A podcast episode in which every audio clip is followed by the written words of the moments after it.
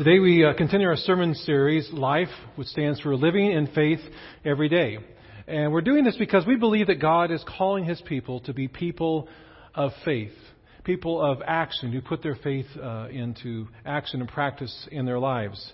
And what we're doing is looking at different stories in Scripture where there are individuals, God's people, who find themselves in certain circumstances where they are called to take a step of faith. We began by looking at the, the Apostle Peter, who uh, Jesus asked him to walk to him on the water.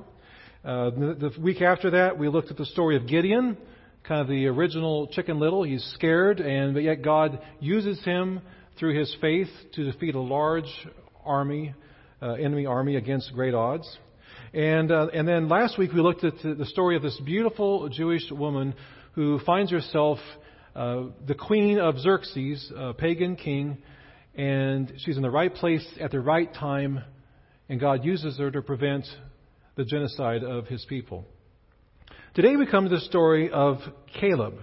And Caleb's a really interesting guy. His story is found primarily in two places in Scripture. Here in the passage that was just read out of Numbers 13 and 14.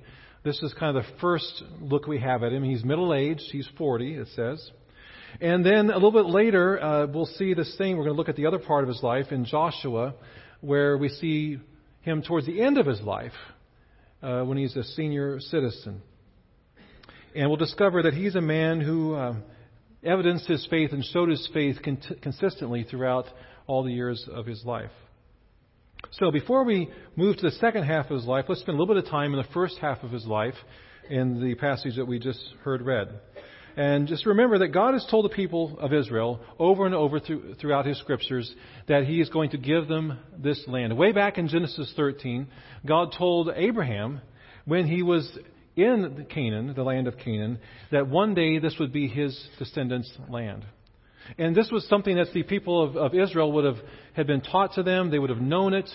Uh, and so they're on the verge of claiming this promise that was made to their their forefather, their ancestor, ancestor Abraham. But they come to the land of, of Israel, and like any good military operation, they decide they're going to send off a, a reconnaissance team. So they pick one guy from each of the 12 tribes, they send them into the land to kind of check things out. Uh, the man they choose to represent Judah is Caleb. And Joshua, Joshua and Caleb, those are the two that we are really the primary guys. And ten others explore the land, and they come back, and the first part of the report is wow, it's everything that we dreamed of. It's everything that God has promised us. It's a beautiful land, it's flowing with milk and honey. And they bring back this huge bunch of grapes that takes two guys uh, to carry. It's everything they've dreamed of. But then they say, in the second part of the report, it kind of turns. And they say there's two problems, rather large problems. Uh, the people of the land live in fortified cities. These are fortresses, these are forts, high walls. And oh, yeah, the people who live in them, they're really big. They're, they're giants. They dwarf us. And so at this point, the committee, if you're in a party committee, you know sometimes there's a disagreement. The committee divides. And it's 10 to 2. And it's divided along lines of their, of their perspective of the situation. So ten of the spies uh, have the perspective of, of humankind. They measure the giants against themselves. They look at the situation, they look at what they have, who they are, they look at who they are, and they think they're stronger. There's, there's, it's just impossible. Uh, we are like grasshoppers compared to them. Uh, but now it's ironic in that the spies, if you if you caught this, they are sent to Hebron, the place where God first gave the promise to Abraham. So, despite the fact, and they would have known this, despite the fact that they've gone to the place where the promise originated, despite the fact that they have seen God at work, despite the fact that they that they have seen God at work in, them, in their own lives, being delivered from slavery, the parting of the Red Sea, defeating the Pharaoh's armies, uh, manna from heaven, water from rock, on and on and on. Despite all of this, when they look at the situation, all of it's forgotten. All they can see are the giants and those high walls. The other side of this committee, this reconnaissance team, it's Caleb and Joshua. And they measure the giants against God. They look at the giants through the lens of God's perspective, not through their own eyes, their own understanding, their own possibilities. To a great God, to the God that they've served, to the God that they've seen do so many miracles over the years, those giants, those walls are nothing. And Caleb and Joshua are prepared to do what leaders are supposed to do in those situations to lead. But the people are afraid, they're, they're restless, and they end up listening to the ten who have the perspective of humankind. And these ten, when it's their opportunity to step out in faith, they step back and they shrink back in fear. And the people listen to them. And the result is that they spend 40 years wandering around the Sinai desert until a whole generation, everybody but Caleb and Joshua, dies off. What a, what a tragedy when you think about that. Everything that God had brought them through, everything that's been promised is right there in front of them. It's just as God said. But when push comes to shove, when it comes time to step out in faith, they shrink back in fear. And they lose that opportunity. And everybody perishes, 20 and above, except for Caleb and Joshua. Caleb showed faith, we see in this story. And because his faith leads him to action, God promises him that someday, when they do enter the promised land after those 40 years, that he will actually inherit the very land that he scouted out, the land of Hebron, the land of the original promise uh, to Abraham. It's kind of a delayed gratification for him, but God promises him, You will live, you will see the promised land, and this will be your inheritance. So let's take a look now at the second half of Caleb's life and, and, and look at how he sets really a great example for us to live a lifetime of faith. Joshua 14. Then the sons of Judah drew near to Joshua in Gilgal, and Caleb the son of Jephunneh the Kenizzite said to him, You know the word which the Lord spoke to Moses, the man of God concerning you and me in Kadesh Barnea. I was forty years old when Moses, the servant of the Lord, sent me from Kadesh Barnea to spy out the land, and I brought word back to him as it was in my heart. Nevertheless, my brethren, talking about the ten other spies, who went up with me, made the heart of the people melt with fear. But I followed the Lord, my God, fully. What a great thing to say of a person. I followed my Lord God fully. So Moses swore on that day, saying, Surely the land on which your foot is trodden will be an inheritance to you and to your children forever, because you have followed the Lord my God fully. So here's a guy who's been holding on to the promise of his place in the promised land for 40 plus years. But he doesn't waver because he has faith that God will be faithful to his promises, that God will not forget him, which is a great word to us, wherever we might find ourselves, is to, to hold on to God's promises to us in Scripture. The Apostle Peter talks about God's great and precious promises, which give us everything that we need for life and faith. God's promises. We are to never forget who we are in Christ. We are never to forget who we are in Jesus Christ and what we have. So what, maybe you're standing here today, you're sitting here today, and and we can always hear, stand to hear His promises. Maybe you're feeling alone and you're feeling isolated. God's promise to you is that He will never leave you nor forsake you. Maybe you're feeling confused today, unsure of your next step in life, but God's promise to you is that if we lean not on our own understanding, but in all our ways acknowledge Him, that He will direct your path. Maybe you're facing a tough situation at work and you need wisdom and clarity, or perhaps in a relationship. God's promise to you is that if we in faith ask Him for wisdom, that He will give it to us. That's a promise. Maybe you're feeling shame and guilt about something you've done in the past or are struggling with today. God's promise to you is that if you confess your sin, He will forgive your sin and make you clean before Him. That's a promise. Maybe you're afraid and fear has a grip on you fear about the future, fear about your family, fear about your health or your finances. God's promise to you is that He is always with you and that nothing, absolutely nothing, will be able to separate you from the love that He has for you in Christ Jesus. Or maybe you're sitting here today and you've gone through a series of unexplainable bad luck. Bad things keep happening to you in your life. And you, and you wonder where God is in the midst of it. God's promise to you is that God works in all circumstances and works together all these things, redeems them all for the good of his children. That's God's promise to you this morning. And so, wherever you might find yourself today, like Caleb, hold on to God's promises to you and, and for you. Okay, let's continue with Caleb's life story here. Again in Joshua 14. Now behold, the Lord has let me live, just as he spoke, these 45 years, from the time the Lord spoke this word to Moses, when Israel walked in the wilderness. And now behold, I am 85 years old today. I am still as strong today as I was in the day Moses sent me.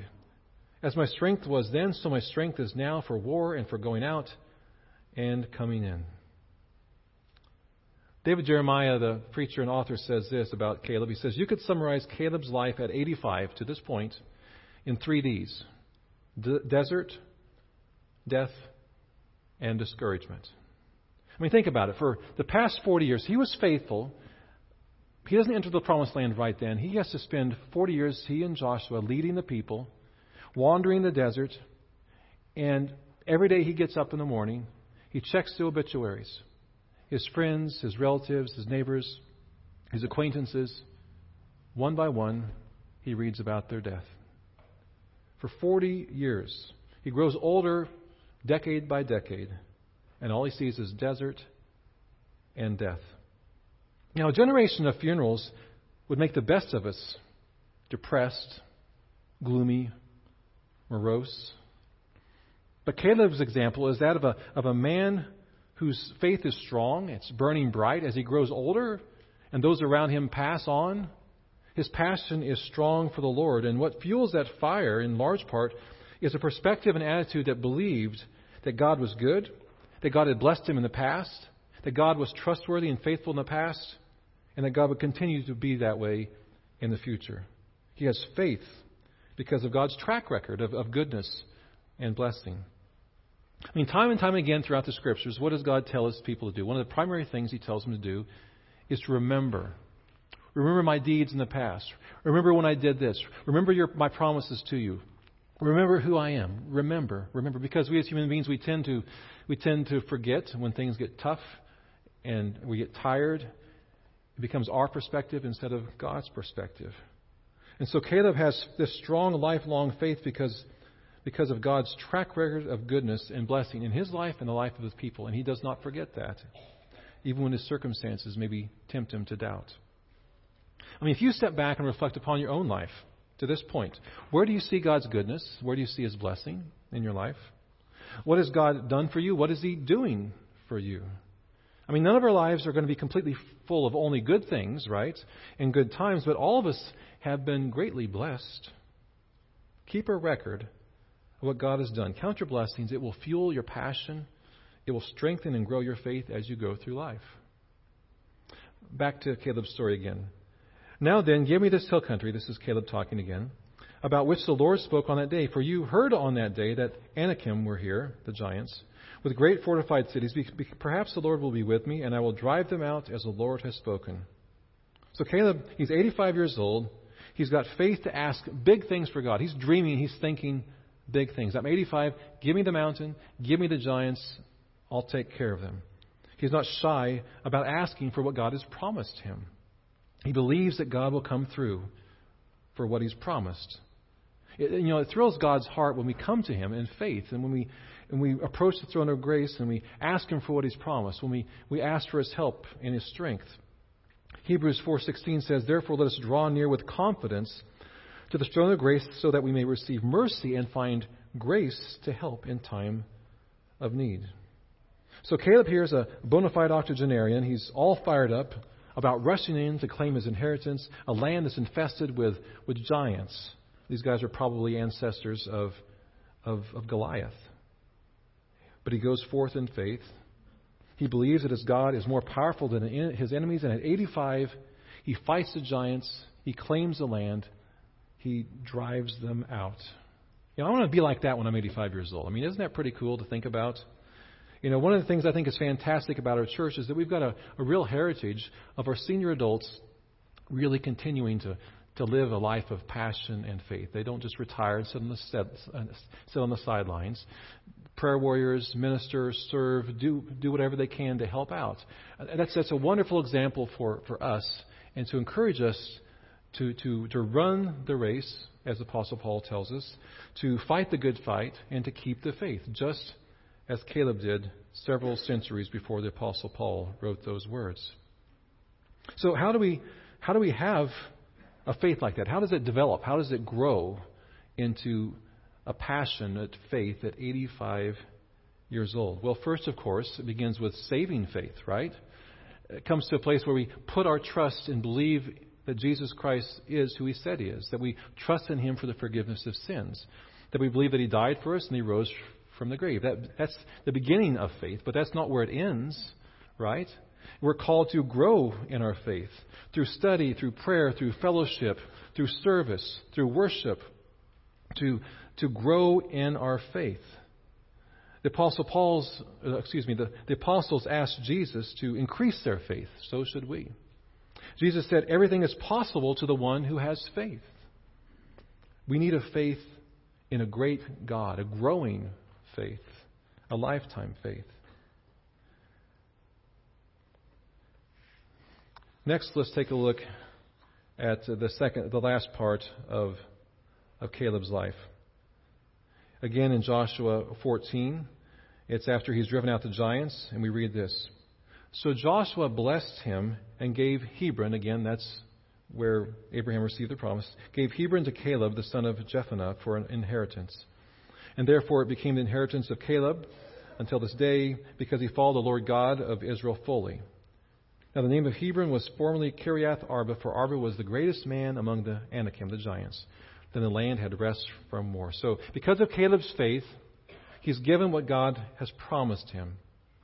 At 85 years of age, after 40 years of waiting, of watching his generation die, of seeing the giants in the mountains, Caleb receives the promise. He kept the faith. Paul Brand, a doctor who wrote a great book, Fearfully and Wonderfully Made, with Philip Yancey, um, his mother, Evelyn, was perhaps even more amazing than he. When she was a young woman, she felt called by God to go to the mission field in India. As a single woman in 1908, she had a lot of faith and a lot of determination. She married a young man named Jesse, and they began together a, a ministry to people in rural India, bringing education medical supplies, building roads to help the poor. Early in their ministry, they went seven years without a single convert, no fruit whatsoever. But then a priest of a local tribal religion developed a fever and grew deathly ill. Nobody else would go near him, but, but they did. They nursed him while he was dying. He said, This God, Jesus, must be the true God because only Jesse and Evelyn will care for me in my dying. The priest gave his children to them to care for after he died, and that became a spiritual turning point in that part of the world. People began to examine the life and teachings of Jesus Christ, began to follow him in increasing numbers. Evelyn and Jesse had 13 years of productive service, and then Jesse died. At this time, Evelyn was 50. Everybody expected her to return home to England, but she would not. Her son Paul came over when she was 70. This is what he said about his mom. This is how to grow old. Only everything else, oh, excuse me, allow everything else to fall away until those around you see only love. A favorite verse of hers is Hebrews 12:1. Therefore, since we are surrounded by such a great cloud of witnesses, let us throw off everything that hinders and the sin that so easily entangles, and let us run with perseverance the race marked out for us. Toward the end of her life, everybody called her Granny Brand. She had been 20 years a widow, and at age 70, she received word from the missions office in England that she was too old. They were pulling her support. A party was held to celebrate her time in India. Everybody cheered her on, have a good trip back, have a good retirement. She said, I've got a surprise, a little secret. I'm not going back. I'm staying in India. She had a little shack built for her. She bought a pony to get around the mountains. And she would ride from village to village on horseback to tell people about Jesus. She did that for five years on her own, and one day, at 75, she fell off and broke her hip. Her son Paul said, Mom, you've had a great run. God's used you. It's time to turn over now. Go back home. I'm not going back, she said. God, give me another mountain. She spent 18 more years traveling from village to village on horseback. Falls, concussions, sickness, aging, nothing could stop her.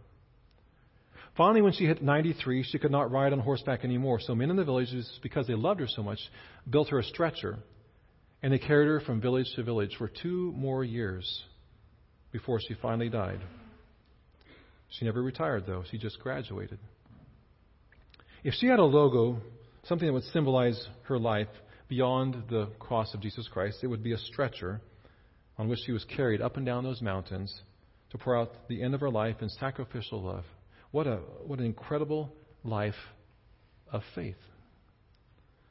You see, as followers of Jesus Christ, life is not primarily to be about our comfort, about our benefit, about our pleasure.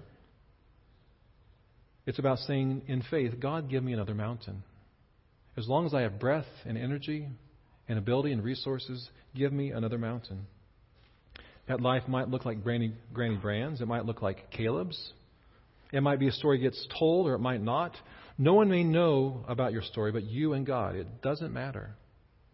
Living in faith each and every day. Living the adventure God has planned for you. Becoming the person God has created you to be is not to be one pursuit among many. It is to be the main pursuit, worth wanting above everything else. It's why that why you and I were born. We are called to a lifetime of faith as God's children each and every day. Heavenly Father, we thank you for your word. We thank you for the example of Caleb and so many others in Scripture, of, of Evelyn Brand, of, of so many in our church over the years, Lord. Help us to be people who burn bright in our faith for you. That as we grow older and get more settled in life, that our faith would not wane or become lukewarm, but that we would look back at your record in our lives, that we would remember your promises, that we would step out in faith and be used of you for great things. We thank you, Lord, for the table to which we now come, that we would meet you there in a very real sense, that would hear your promises to us, that would be strengthened and encouraged, that our faith would grow. Amen.